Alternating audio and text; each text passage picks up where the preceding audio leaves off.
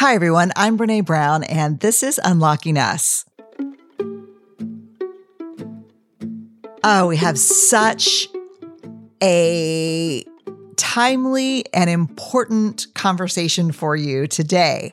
I am talking with Priya Parker, who is a master facilitator, a strategic advisor, trained in conflict resolution, and she is the author of an incredible book that I recommend to pretty much everyone I know. And I've sent probably 20 copies of it out to friends and leaders and anyone who gathers people together. The book is called The Art of Gathering How We Meet and Why It Matters. Priya and I are going to dig into what it means to come together, even virtually right now, why connection requires intention and planning, and the often invisible structures that are inside of our most meaningful gatherings. Have you ever gone to a gathering or a conference and you're like, this is just so good? and you can't really see the structure, but there's something that's holding everything together and everything feels purposeful. We're going to talk about how that happens. We're even going to deconstruct my wedding.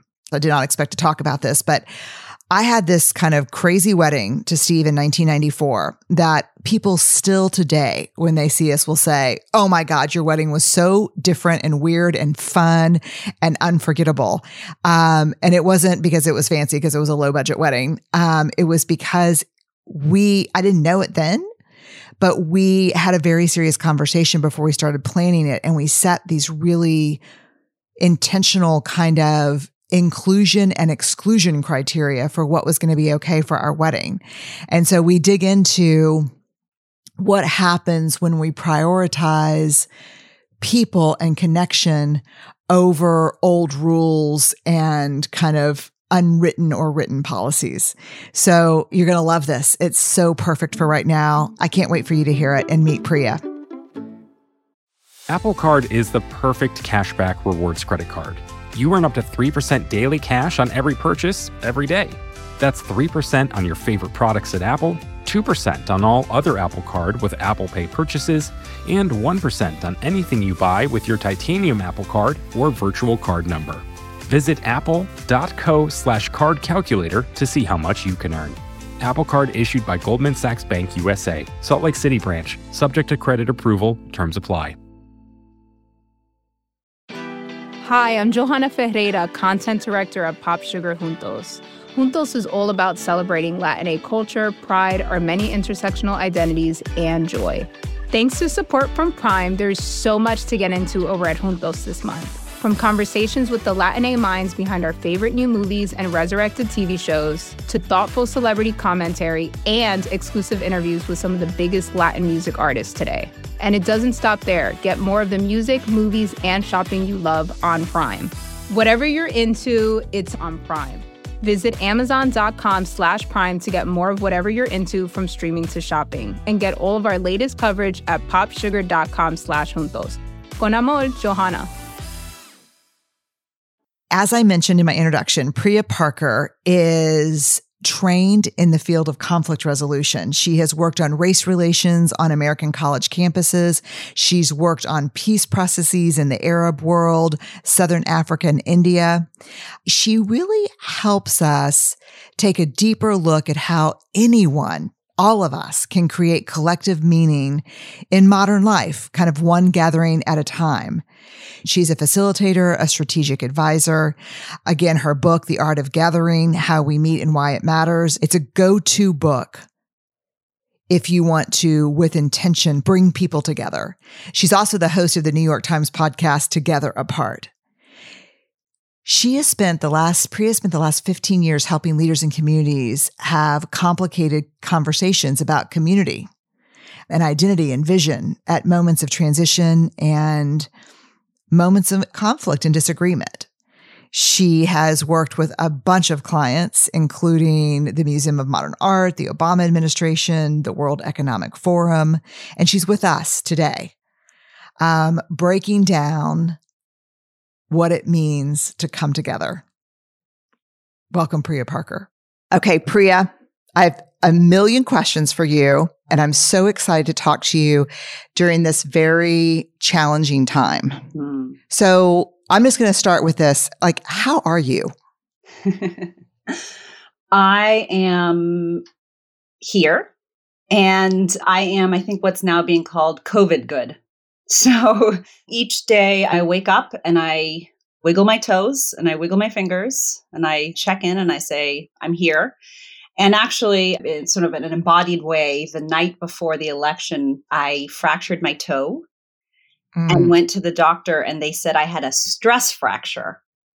And I thought, yes, yes, I do. No idea. I ebb and flow, and I try to focus on what I know to be true and how I can help. And then every few weeks, I fall apart. That sounds exactly right. And then I pick myself back up yeah. and then dust myself off and try again. God. I made up a story that, like, what if she's floating above all this in like a special art of gathering space that I need to know about? But for some reason, I'm really relieved that you are just like the rest of us, putting one foot in front of the other, feeling good about what you accomplished on some days, and some days just falling apart and feeling good that you got through the falling apart. Absolutely. I mean, I think so much of my way of coping and navigating these times is a question that I've always asked myself is a question my mother would often ask me when I was trying to make an important decision in my life, which is what is it that I know how to do? Where is the need? And how can I help? Mm. And it's it's selfish. I mean, at some level, it's like, how can I do the work almost that so I have blinders on so that I can just do what I can within reach and then hope that others are doing the same. Will you give me your mom's questions one more time? what do you know how to do and where is the need? Mm. Thank you for joining us on the podcast. We really, you know, I could just wrap it up right here and we'd all, we'd all be better. Yeah. That's a, starting strong, Priya. Okay. you can go have that's, your tea now. Yeah. That's a big one. Okay. Let me ask you this. Is this, this conversation between us a gathering. You describe a gathering as the conscious bringing together of people for a reason, shaping the way we feel, the way we think, and the way we make sense of the world. So are we in a gathering right now? Absolutely. And yet it's a very unusual gathering because I define a gathering as any time three or more people come together with a purpose. It's really about a group experience. And so you and I are talking, but there's a third chair at the table, which is the listener.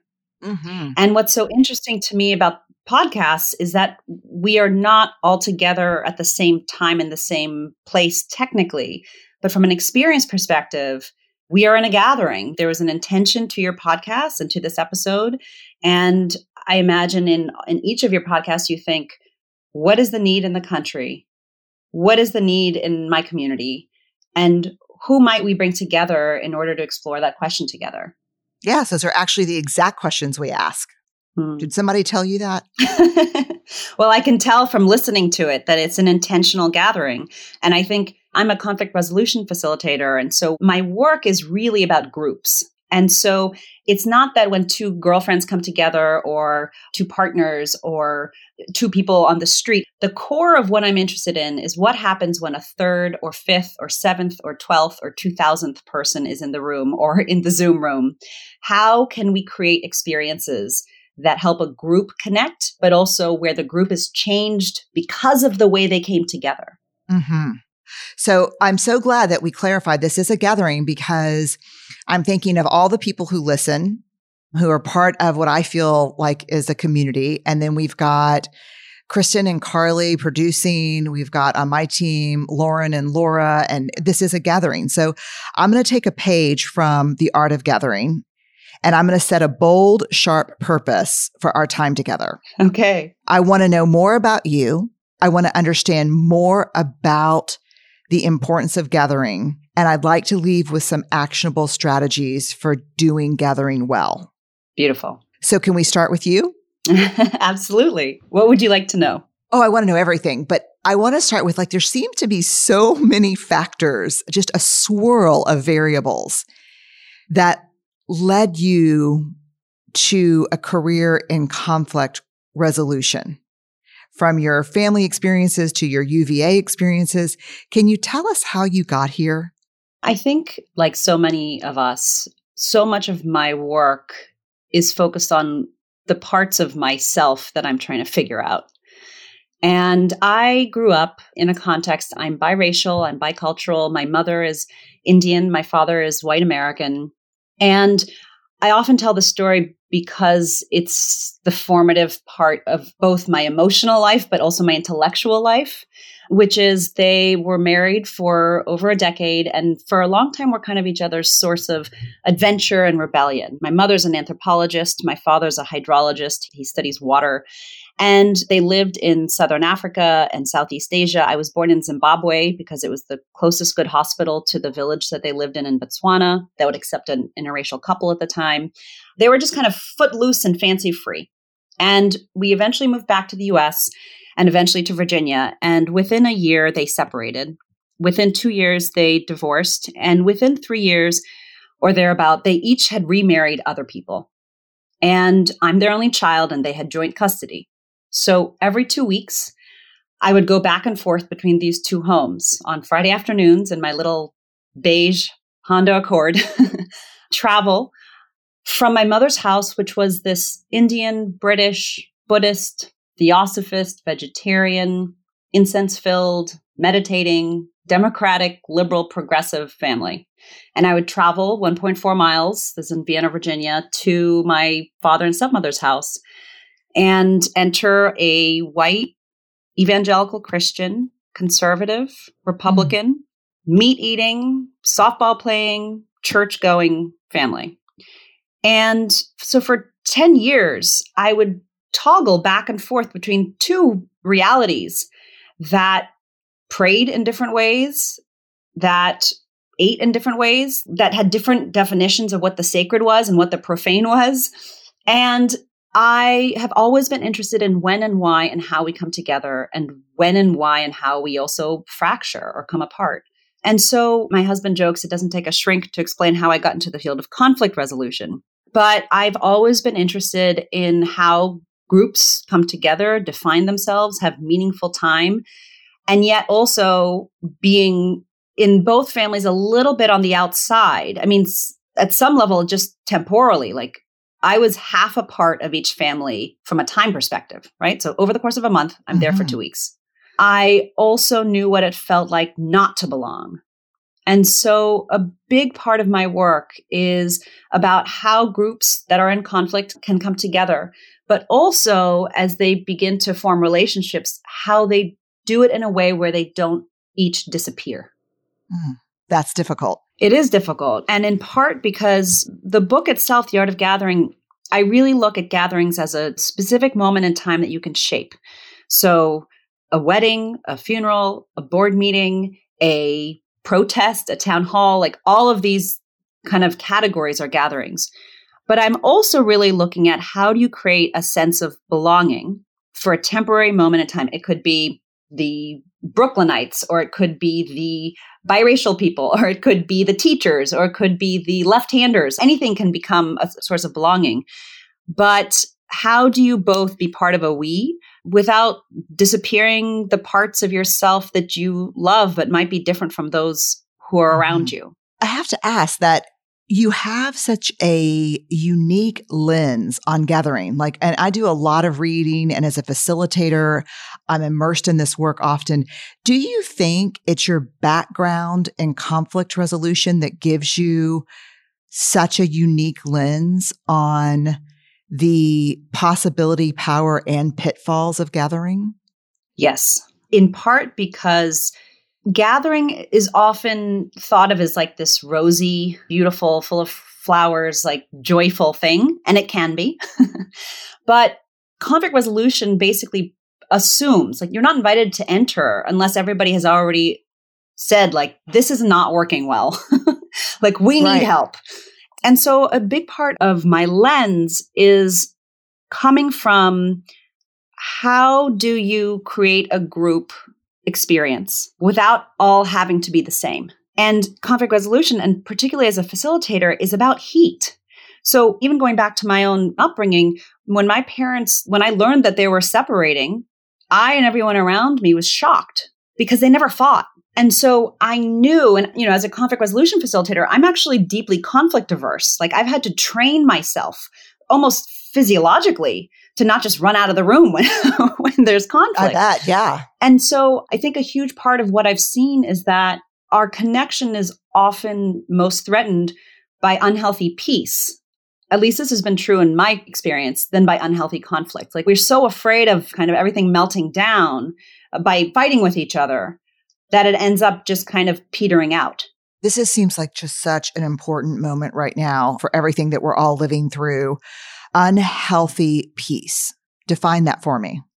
so, unhealthy peace is an inability or a refusal to see, to name, to engage with the fracture in front of you. Mm, God. So, everyone listening right now is like, oh, my family. I think that's hard with families, right? It's really hard with families. And I think, particularly in this time, and I think there's probably studies on this, it feels like it's gotten harder and harder over the last four years. And people drawing back into their own camps. And I relate to this. I have family members who I've had very complicated conversations with, and sometimes define boundaries in order to preserve the connection to actually not talk about religion, not talk about politics. Right. And so a huge part of gathering is I believe, and I'm really interested in the gatherings that change something. Like, why do some conferences change a field and others you kind of feel used and deflated and leave feeling worse about yourself after? Why do you go to some weddings and you remember some for the rest of your life and it actually inspires you to be a better person in your union? And other weddings just kind of fade away. I think the time we spend together is sacred. And so I know that a huge way to begin to shape moments in time with other people is by actually thinking about why do I want to do this and how do I want to engage? And is the other person willing to mm. engage on those terms? Okay, I want to drop down deep into the art of gathering. Can I read a quote from you just to start out with, a quote from your book? Please. I believe that everyone has the ability to gather well. You don't have to be an extrovert. In fact, some of the best gatherers I know suffer from social anxiety. You don't need to be a boss or a manager. You don't need a fancy house. The art of gathering, fortunately, does not rest on your charisma or the quality of your jokes. This is the part I just love this sentence. Gatherings crackle and flourish when real thought goes into them when often invisible structure is baked into them. Mm. And when the host has a curiosity, willingness, and generosity of spirit to try. When I read this, Priya, the first thing I think of is that there is a ton of intention behind gatherings, or there should be. Yes. We are gathering all of the time pre-pandemic and during. The form has shifted. You know, many of us now may be on Zoom, but day in and day out, whether it's breakfast meetings or team meetings or bachelor parties or baby showers or nonprofit fundraisers, we're spending a lot of time with other people. And many of those gatherings are not actually connecting people in meaningful ways, could be put into an email, as we've recently discovered.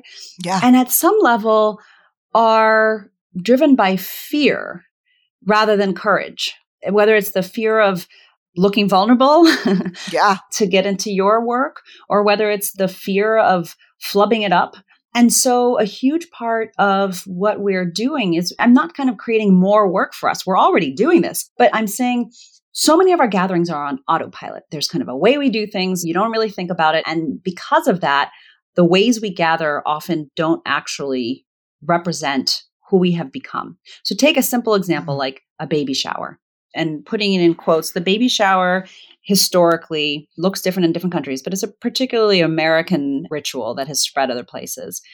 And originally, traditionally, it was to support the mother, particularly when birth was more dangerous, when people were getting married younger and actually needed help defraying costs of having a baby, but also when the, it was primarily the mother who was going to take care of the child. So women gather and play pin the diaper on the baby or mm-hmm. make Play-Doh faces of the curls or, you know, choose your activity. And yet Many couples, whether gay or straight, now want to equally parent. We're in a moment where people are trying to figure out how do we both parent and be in the world, where many of the ways that our parents and grandparents parented are not working for us. But there aren't actually spaces to begin to ask collectively aloud, how do we do this? How do we want to uh-huh. do this? How do you actually equally share in a way that's creating an equal partnership when neither one of us saw that in our families?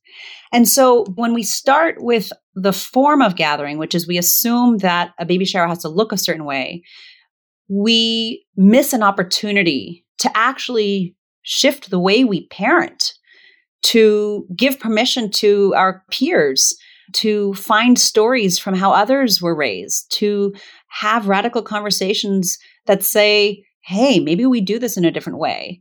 And yet, because we are so stuck to the form we don't spend time inventing new ways of marking and welcoming in new life. I just have to think about this for a second. I'm a pauser. So I just, I can't tell you how many, ba- first of all, I can't tell you how many baby showers I've been to. it feels like 400. I, I'm out of that. I you know now I'm in my 50s. So that's past.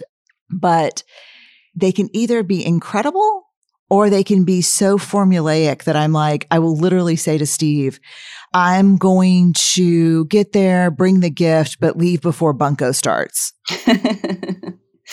exactly. And you say something that this reminds me of something that I read in the book that was, I thought, powerful, just a powerful quote. You said, a category is not a purpose for a gathering.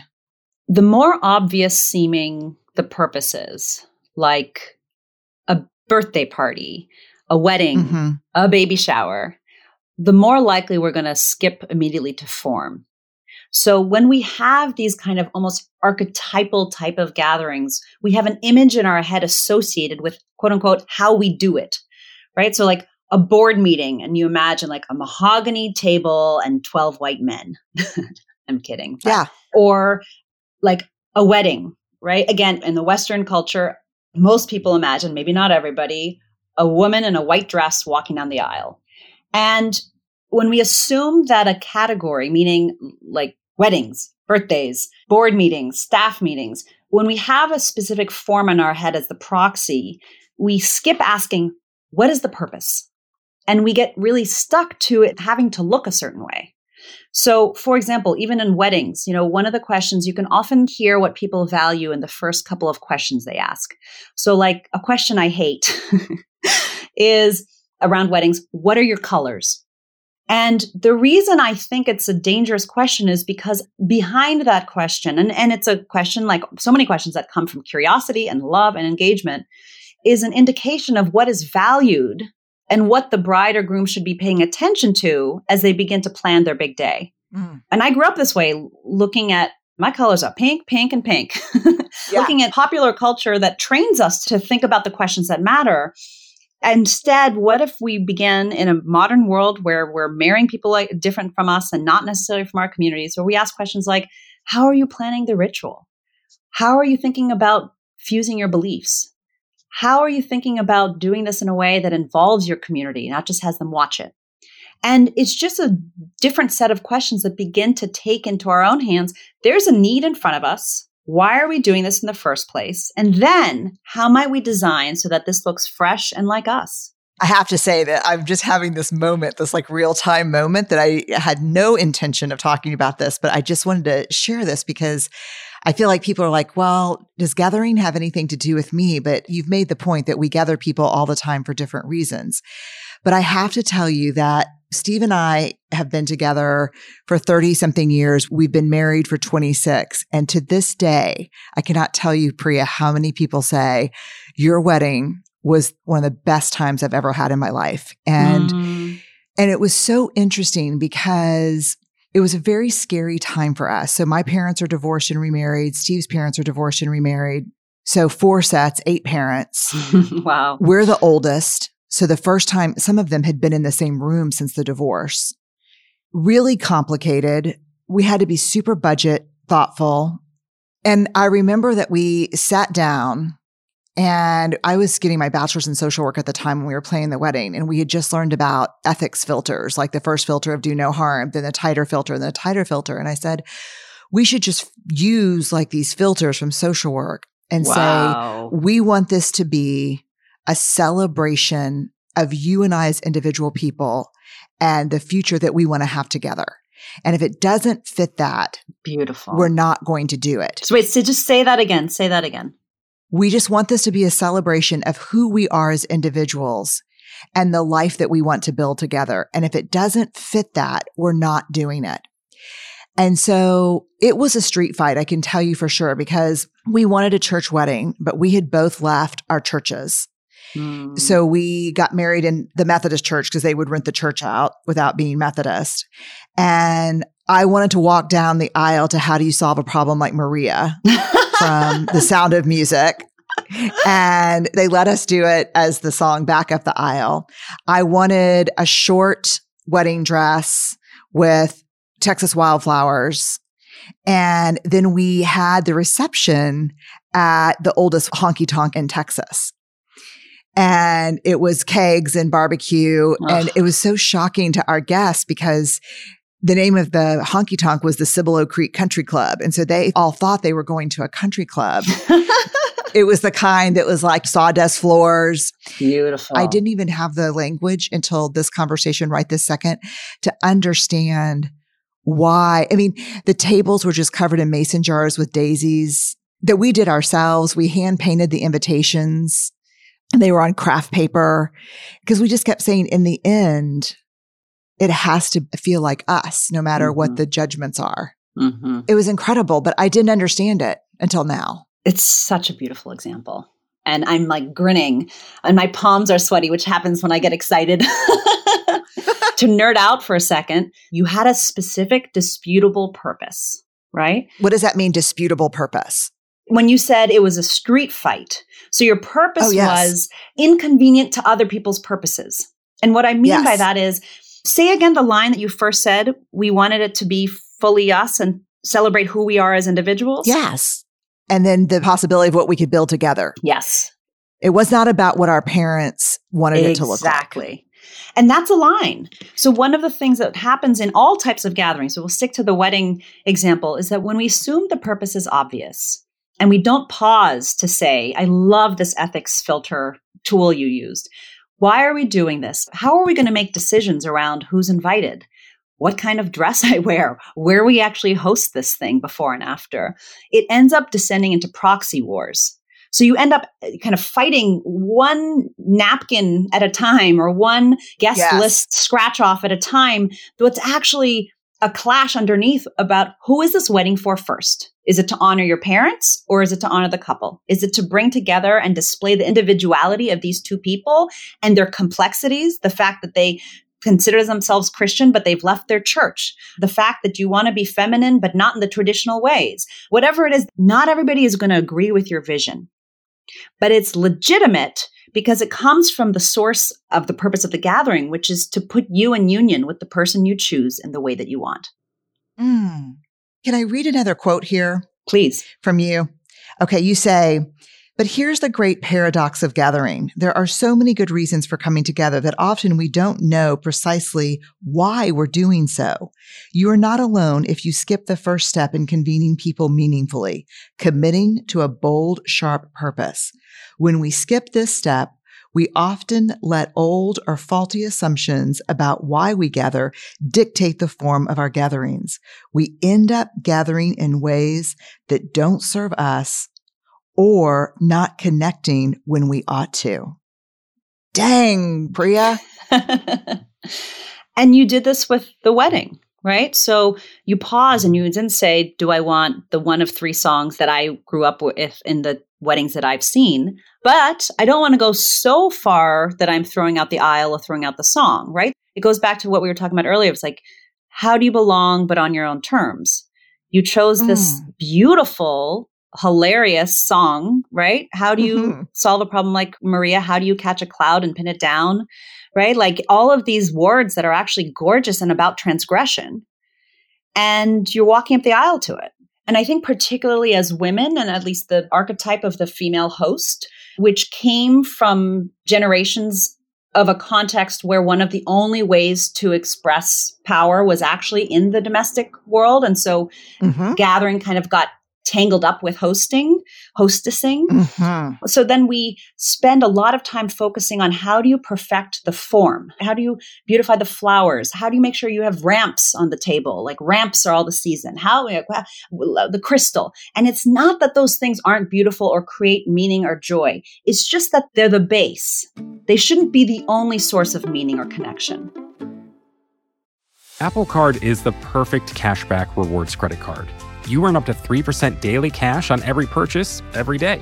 That's 3% on your favorite products at Apple, 2% on all other Apple Card with Apple Pay purchases, and 1% on anything you buy with your titanium Apple Card or virtual card number.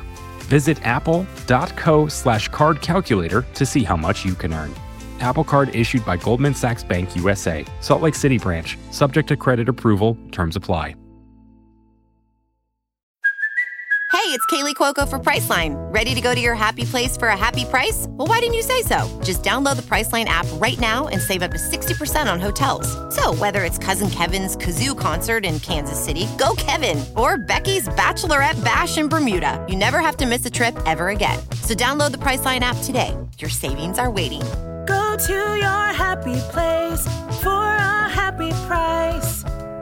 Go to your happy price, Priceline. I want to read this quote from you because I thought it's just so powerful. You say, when we don't examine the deeper assumptions behind why we gather, we end up skipping too quickly to replicating old, staid formats of gathering, and we forego the possibility of creating something memorable, even transformative. Man, I was just hit by this replicating old, staid, power over ways, yes, right? Absolutely. Say more. So every ritual, every collective gathering at some point was an attempted solution to a need at the time. True. Yes. Right? So whether it's coming together to barn raise, to literally build a barn because you couldn't build a barn alone, or whether uh-huh. it was going back to our earlier example to help a young couple defray the costs because they've barely joined the workforce yet, or uh-huh. whether it's to have a coming out ceremony because at a very specific moment you want to present a person to society, or in a different context, we bring people together in new ways when a new need arises. That's always been true. And part of the work of this moment is to not say, hey, let's look at all the formulas and apply them to the new needs we're facing. It's actually saying, let's pause and look in front of us and saying, what is the need in front of us? And how might we invent new ways, modern ways to come together? Mm-hmm. One of the things that I realized when I was researching for this book was that meaning lies in specificity. So if you look at rituals from specific sub communities, so like Brahminical red thread tying ceremonies, like in southern India, there's a very specific ritual. If you go and watch red, tie a red thread around a specific wrist, and everybody there believes in the same God, eats the same food, understands what the red thread signifies. And when the red thread is tied around a wrist, everybody bursts into tears because they understand that in that community, it signifies a boy becoming a man. Or in Indonesia, like a tooth filing ceremony is like a very specific way people come together to mark a specific moment in a community that all believes the same thing. Mm-hmm. And one of the things that has happened over time as we become more diverse, a good thing, as our workplaces are becoming integrated and more equal, a good thing, is that we've thrown out our traditional ways of doing things in part to try not to offend one another. But it gets replaced by these vague, kind of full of beer gatherings yeah. that kind of doesn't really serve anyone. And in trying to not assume a specific way, we lose a lot of the meaning. Or we fall back into traditional roles that none of us actually want to carry. So, to have a powerful gathering, to have a meaningful gathering, start with a real need in front of you and ask who might be able to solve this with me. I'll give a simple, kind of playful example. When I wrote The Art of Gathering, a journalist called me for a food magazine and she said, Can you help me art of gathering a at dinner party? I want to throw a dinner party. Can you help me art of gathering a fi it? And I said, Well, and I asked her a question that I ask every single person, including myself, which is, What is a need in your life that by bringing a specific group of people, you might be able to address? And she was like, For a dinner party? Like, I'm just trying to throw a dinner party. And I said, Just play with me here. And she was kind of stressed out about the setting the table and what to serve and kind of the form of stuff. And she stopped and she said, Well, to be honest, I don't know if this counts, but I'm a worn out mom. I'm exhausted. The other day, I was at a friend's house. She cut me a peanut butter and jelly sandwich and put carrot sticks on a plate and fed me, and I burst into tears. And I said, Why did you burst into tears? And she said, Because I'm worn out. And then she stopped and she's like, What if I threw a dinner party for my other worn out moms? And I said, Good, right? It was specific. Give it a name. And she called it the Worn Out Moms Hootenanny. Yeah, love it. And then I said, Give it a rule. And she said, if you talk about your kids, you have to take a shot. and as she was talking, she was getting more and more excited. I could see like the life coming back into her face. It didn't feel like this obligation to throw this perfect dinner party and follow the suit of these forms. She was seeing a real need in her life. She wrote this email. I was like, include the peanut butter and jelly sandwich story. She wrote it to six women. They all RSVP'd yes in the first 45 minutes. And she went on and she did this. And part of what she was doing is she was saying, I don't need to follow the same old rules. But she was also doing something a little bit radical by introducing the sort of playful pop up rule of if you talk about your kids, you have to take a shot. She was saying, yes, we can be mothers. And yes, we can come together with that shared identity. And yes, we can talk about many other things in the world that is not just our children, which mm-hmm. for the history of women coming together for all sorts of purposes is a radical idea. I love the self interrogation piece, especially when you feel like you're doing something because you have to. And it's just such a different vibe for me when I gather people out of love rather than out of duty. Absolutely. Absolutely. And people can feel it. I'll give another example. You know, we are living in ways that are new in new in history, particularly I believe in the United States, with more than half of humanity lives in cities, and usually that means is they've moved from the place they were born in. So I have a friend, and she allows me to share this example, and she is half Egyptian, half German, and she moved to the U.S. years ago, and recently, a couple of years ago, her father passed away. And so she went home to Germany for the funeral and she came back and I asked her how she was doing. And she said, You know, I went back and I was really there for my mother to be a, support for my mother. And I saw all of my childhood friends. And I've come back and I just feel so disconnected from my community. Mm-hmm. She said it's impractical to have everyone fly to that funeral. They didn't even know my father. But what I realized in coming back is, as a woman in my 40s, you all don't know me as a daughter. And me as a daughter is a really important part of me. And so I said, well, why don't you host a gathering? and we invented one. And she basically, she was still mourning, but she needed to mourn with her people, even though her people, God. traditionally, her people would also be her mother's people, right? Or yes. mother's people's yes. daughters or sons. So she invited 40 people. She wrote an email. So part of, I think, modern gathering is being more explicit. When you're inventing new ways to be, you have to explain the reasons for doing it. So she kind of explained all this. She said, I know this is a little funny or this makes feel a little odd, and I feel even kind of vulnerable asking, but would you come for an evening? I'd like to share with you to be with me. If you're comfortable, wear black or dark colors, and I'd like to share with you stories about my father so you better understand me. And we all came and she was specific, please come. I think it was like six to nine. We'll start at 6:30. So again, there's orienting. It's not an open house. Again, with care, but we need to be oriented. And then she sat kind of in the top of a circle and she had some photos of him and she just started telling stories about him. And as she started telling stories of her father, at certain moments the room would erupt in laughter because we started realizing, oh my goodness, like she's just her father. Yeah. Right? Yeah. yeah. And then at some point she paused and she said, and I'd love to just hear from you how you've coped or just if you have any advice. And then like popcorn, unplanned, all different ages, all like we didn't all know each other. People shared and shared about grief of losing a parent or losing a loved one and how they managed. And it was just this beautiful exchange that was a kind of a modern invention to a modern need that everybody felt honored to be a part of, that was specific, that was disputable. And then she closed it by playing a song that he would often play, a morning prayer he would often play in the shower and listen to each morning. And then we broke bread and we ate. I have goosebumps. I mean, I have goosebumps just like remembering it. And it was this beautiful, I think part of also her concern was like, is it selfish? Is it selfish to kind of host a gathering that's all around my need? But actually, it was this radical act of generosity because she was letting us see her Yeah. and she was letting us feel needed and feel wanted and realize that the quote unquote funeral that was really important for that other community in which she was a daughter, but not a mother or a friend or an entrepreneur, was good for that community. But yet we haven't figured out new ways to be together. And so we invent them. Tell me about the concept when I hear this story. Tell me about the concept of generous authority. So many of our gatherings, particularly in informal gatherings, suffer from a fear of not wanting to impose. That's right. Yeah. You know, who am I to ask a question or like make yourself comfortable? And, and again, it comes from a good place. It comes from a spirit of generosity and making your guests comfortable.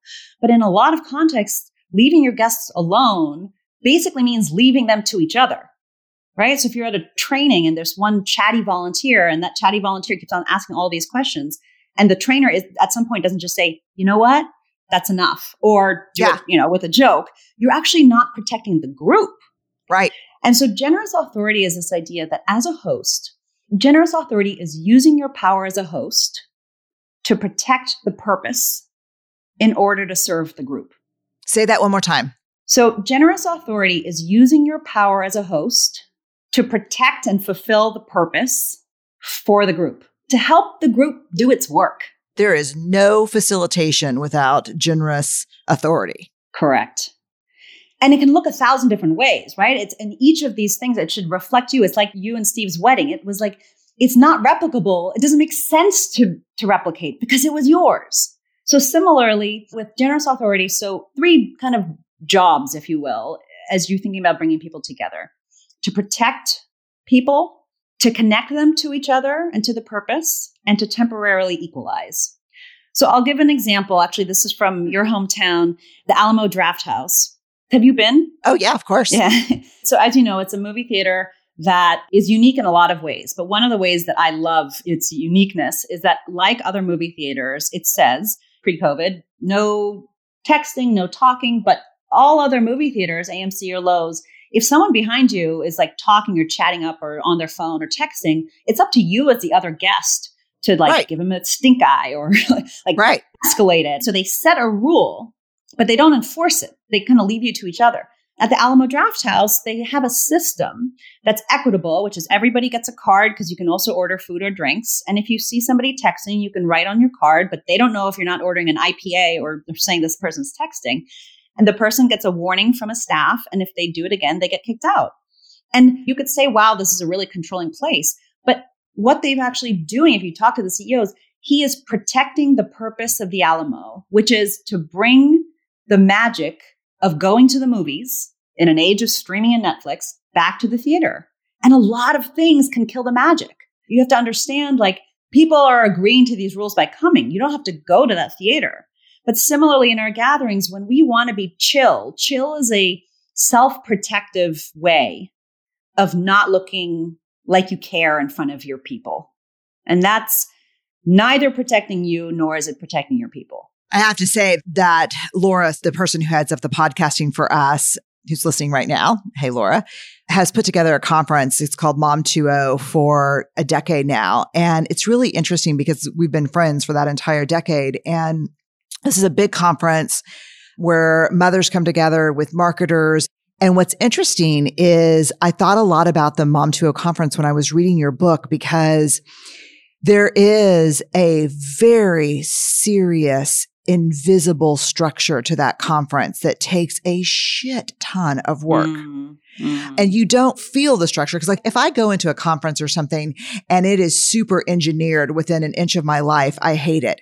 But Yeah. this is like you're walking across a bridge and there are handrails that you can grab, but they don't obstruct your view. It's like, it's, That's I don't know how to describe it. But I also know that pulling together these thousands of people that are going to this conference, I know that it takes a, two days or three days to put the conference on and 10 or 11 months to build the invisible structure that keeps people protected, keeps people connected to each other and keeps people connected to the purpose.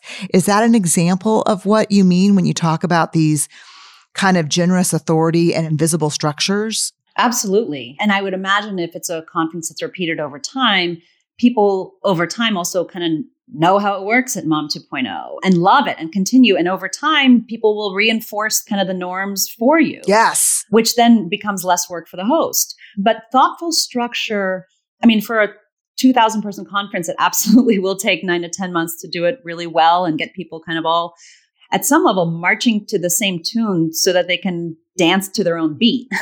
Wait, say that again.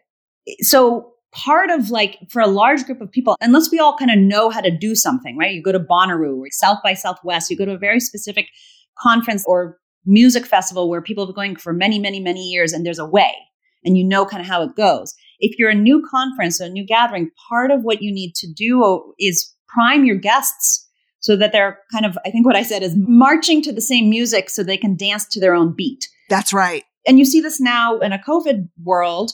I think when so many gatherings are being put online, we're again trying to navigate norms where I think people are under hosting. Zoom isn't like a physical space.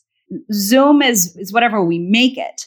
And so to go back to our wedding theme, I've been to multiple weddings this year over Zoom, virtual weddings, and some in the chat are like church meets the peanut gallery meets like a football game where like people are talking and laughing through the chat and making comments on the bride's shoes and teasing each other and others where the chat is like pin drop silence. And part of that is because the norms that the people set at the very beginning. When people come into a Zoom room, is there like a slideshow or a story of who this groom and bride are, bride and bride, or groom and groom? Are there people early on kind of normalizing the fact that you can write into this chat? Like, we don't really know how to be. And so this generous authority absolutely comes onto the virtual world as well, because you have to guide your guests so that they understand how can I be successful here? Mm. I want to rephrase what you said and then tell me whether I got it right or not. Okay. Okay. Zoom is not the gatherer. Yeah. I mean, another way to put it is like Zoom is not the host.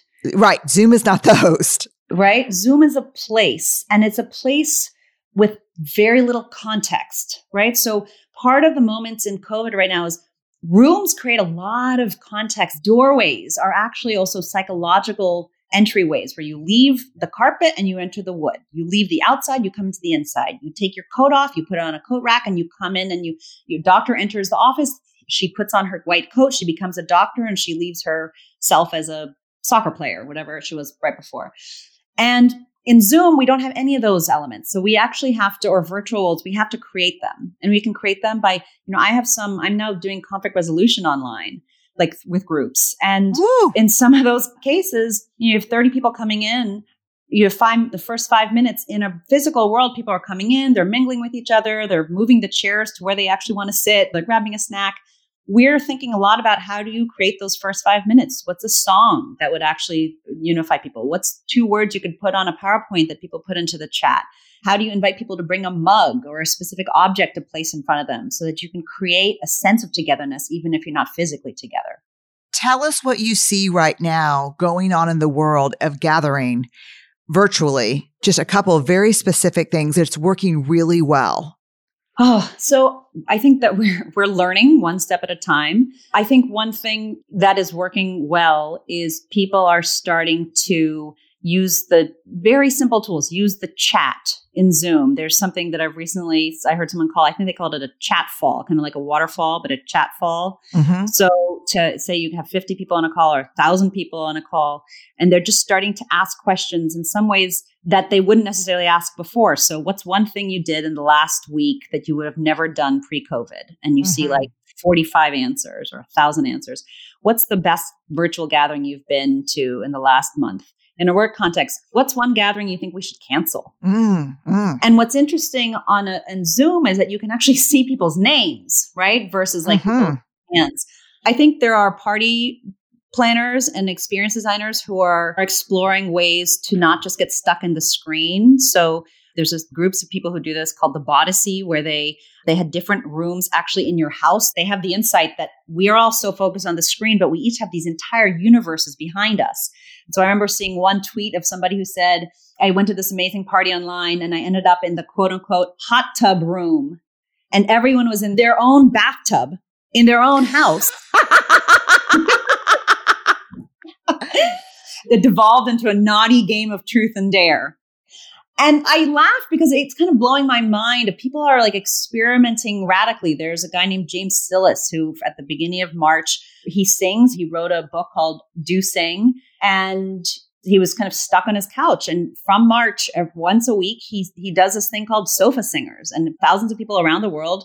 He has them put himself on mute, and he sings, and everybody sings together, like at the same time. Ugh. People are really, really experimenting. You know, I have a newsletter every couple of weeks where we kind of look at one element of gathering, particularly right now in the in the time of Corona, that kind of dissects people's approaches so that we can all understand like in every gathering, there are power dynamics. In virtual gatherings, power disproportionately lies in the mute button.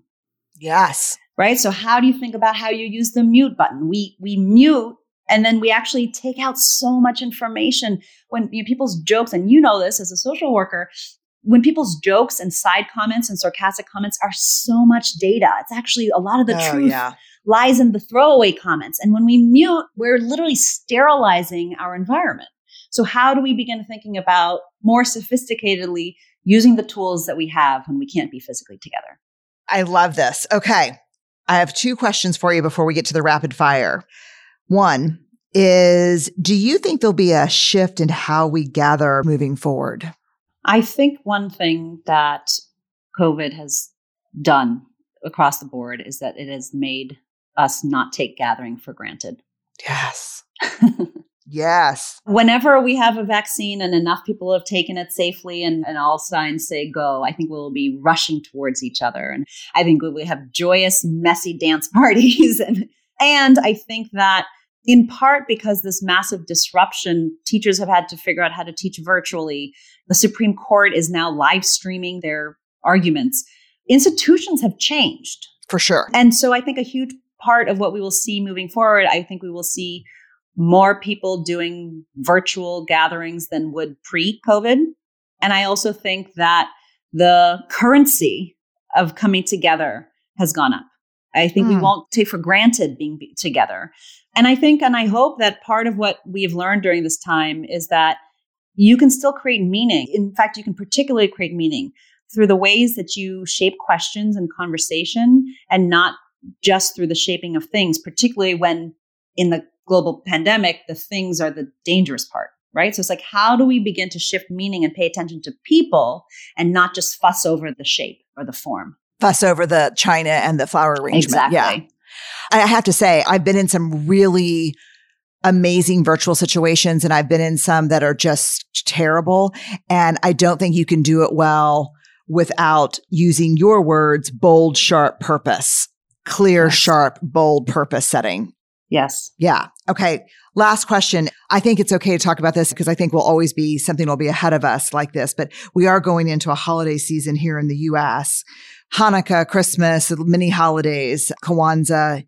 We're not gathering with family for the first time in my life this year. And I've got older parents and yeah. it's, yeah. what thoughts do you have about that? So I think it's very sad. And I've been doing some research on other times where we have faced versions of this and realized that in the years 1941, yes. 1942, 1943, families couldn't gather. The Thanksgiving Day parade was canceled. The football season had been put on ice. There were recipes in newspapers about how to make do with what you have. The country was actually split. FDR apparently passed an ordinance to change the day of Thanksgiving to the third Thursday of the month instead of the fourth Thursday. And 22 states celebrated in one way and 22 states celebrated in the other way. And I've been pouring over newspapers and archives to see how did they do this. And how they did this was what we should be doing now, which is you love the ones you're with and you find ways to mm-hmm. meaningfully honor the ones you can't be with that day. And so in 1942, that looked like hosting servicemen and servicewomen hmm. who were in your city away from their families. And so today I know of people who are cooking up a meal and driving around, not going home, but driving around their cities or their towns and dropping off meals to those in need, but also those who they've been grateful for, who have really been a new relationship because they can't actually go home and they've been really important hanging outside in your town or city. Also, in 1942, there wasn't Zoom, there wasn't these virtual ways. And so I think the other way is to think about who are my people this year? And if I can't be with them in a safe way physically, how do I still meaningfully connect in these new ways, whether it's mm-hmm. like sync cooking together, choosing a recipe, talking about why that recipe was. My stepfather turned 80 this year and we had to cancel his 80th. And he has multiple grandchildren between the age of two and 16. And we realized that, like, how do you do this? And so what we ended up doing was at 10 a.m. had a joint gingerbread cooking mm. competition across six households where everybody put a, I think we used FaceTime on the table. And it was this kind of shared synchronous activity that was age appropriate and matched the need. And then at 4 p.m., we hosted a virtual cocktail party where people he wouldn't have been able to invite to his birthday because they live in another country or his roommate from 40 years ago all joined. And my mother, kind of the queen of the gathering, put everybody into breakout rooms, strangers, and had them spend 10 minutes oh coming God, up with a limerick that's awesome. for John. Like simple stuff. And then we came back and each person shared their limerick. It was short and sweet, but it was hilarious. And it also, again, a focus. The focus was John. It gave each of us, his cousins, his roommates, his work colleagues, his nephews and nieces, different perspectives of him that we wouldn't have otherwise got if it was just the children and the grandchildren in a house, which was the original plan. This is really hard. And to go back to our beginning conversations, like, what do I know how to do? Who is my circle of responsibility right now? Who is my circle of joy right now? And how can we find simple, meaningful ways to honor each other and face what is? There's so many things to love about you, Priya, but you know, one of the things I love the most is you are not afraid of the tension of a paradox. you are not. You are and, and neither are you. No, no, I'm not. That's probably why I love it so much in you. But you are like, you are yes and you are yes this is hard and we can still do things that make a difference yes we're going to yes. be excited to see each other again and gather in messy loving ways and we're going to do more virtually moving forward i just so appreciate your expansiveness Thank you. Thank you. Well, I think you model it for so many of us. And I think all we can do right now, and it's a time for self exploration, was like, what do I know how to do? Yeah. So, as a facilitator, if I was like, I'm an expert in in person gatherings, I'm going to sit this year out, versus getting really clear and saying, I know how my core skill is to create meaningful connection despite obstacles. Mm. Boy, is COVID an obstacle. Yes. So similarly, each of us have gifts and skills. And then how can this day, in part for my own sake and sanity, address a need in a way that is what I can give that day? It all comes back to your mom, Priya. It, I mean, you know, for all of us, right?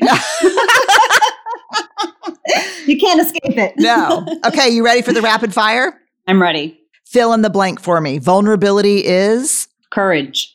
You are called to be very brave, but your fear is real. You can feel it right in your throat. What's the very first thing you do? Feel my feet on the floor.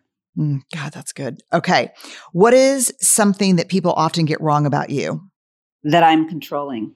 The last TV show that you binged and loved? that's easy. The Crown. Mm-hmm. Mm. Okay. Uh, okay. Favorite movie? Ooh are one of?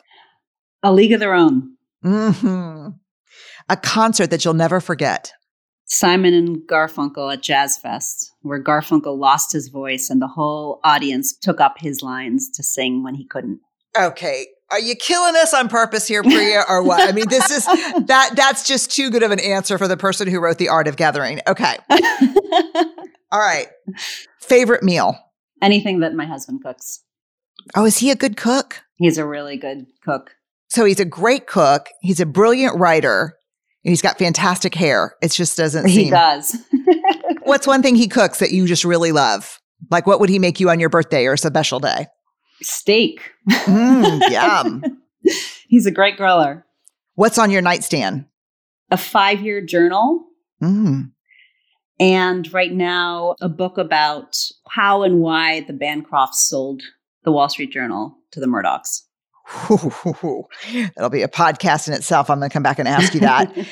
okay, two more. A snapshot of an ordinary moment in your life that gives you true joy. Walking with my children to school. Mm-hmm. And tell me one thing you're deeply grateful for right now. This conversation with you. Mm, God, me too. I've learned so much. Okay, you gave us five songs that are really important to you. On Children by Sweet Honey in the Rock. I thought I was the only person in the world that knew that song.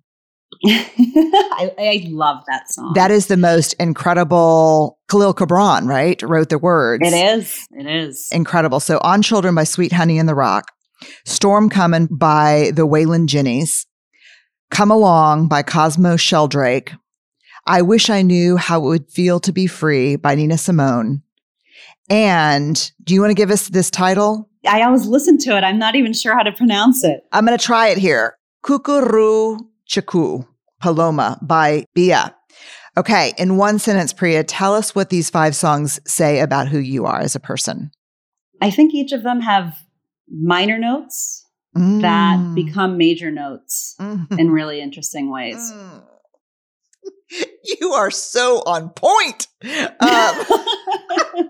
you are, you know what? You're so beautifully intentional. There's this like saying in Scrum and Agile process that rituals will set you free. Mm. It's a paradox in itself, but you are so intentional that you are incredibly expansive.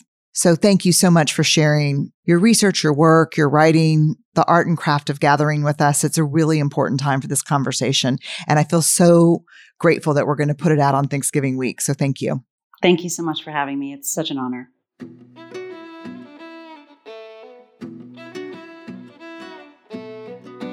Not only was this an informative conversation, it was just fun. It's just a fun, smart, connected, empathetic person to talk to. I can't think of anyone better as we're trying to figure out gathering in virtual ways and as we start to gather again, hopefully soon around the corner.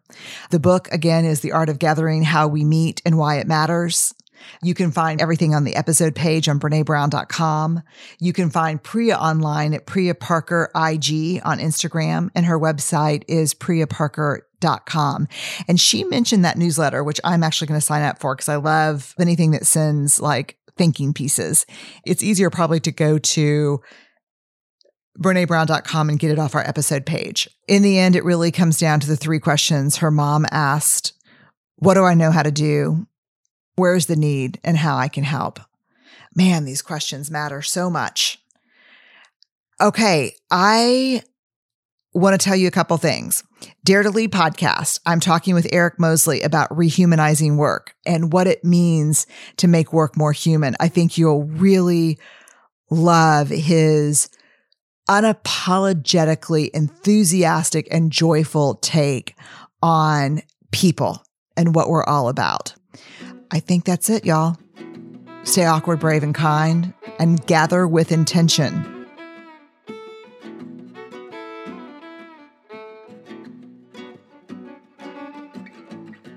Unlocking Us is produced by Brené Brown Education and Research Group. The music is by Carrie Rodriguez and Gina Chavez.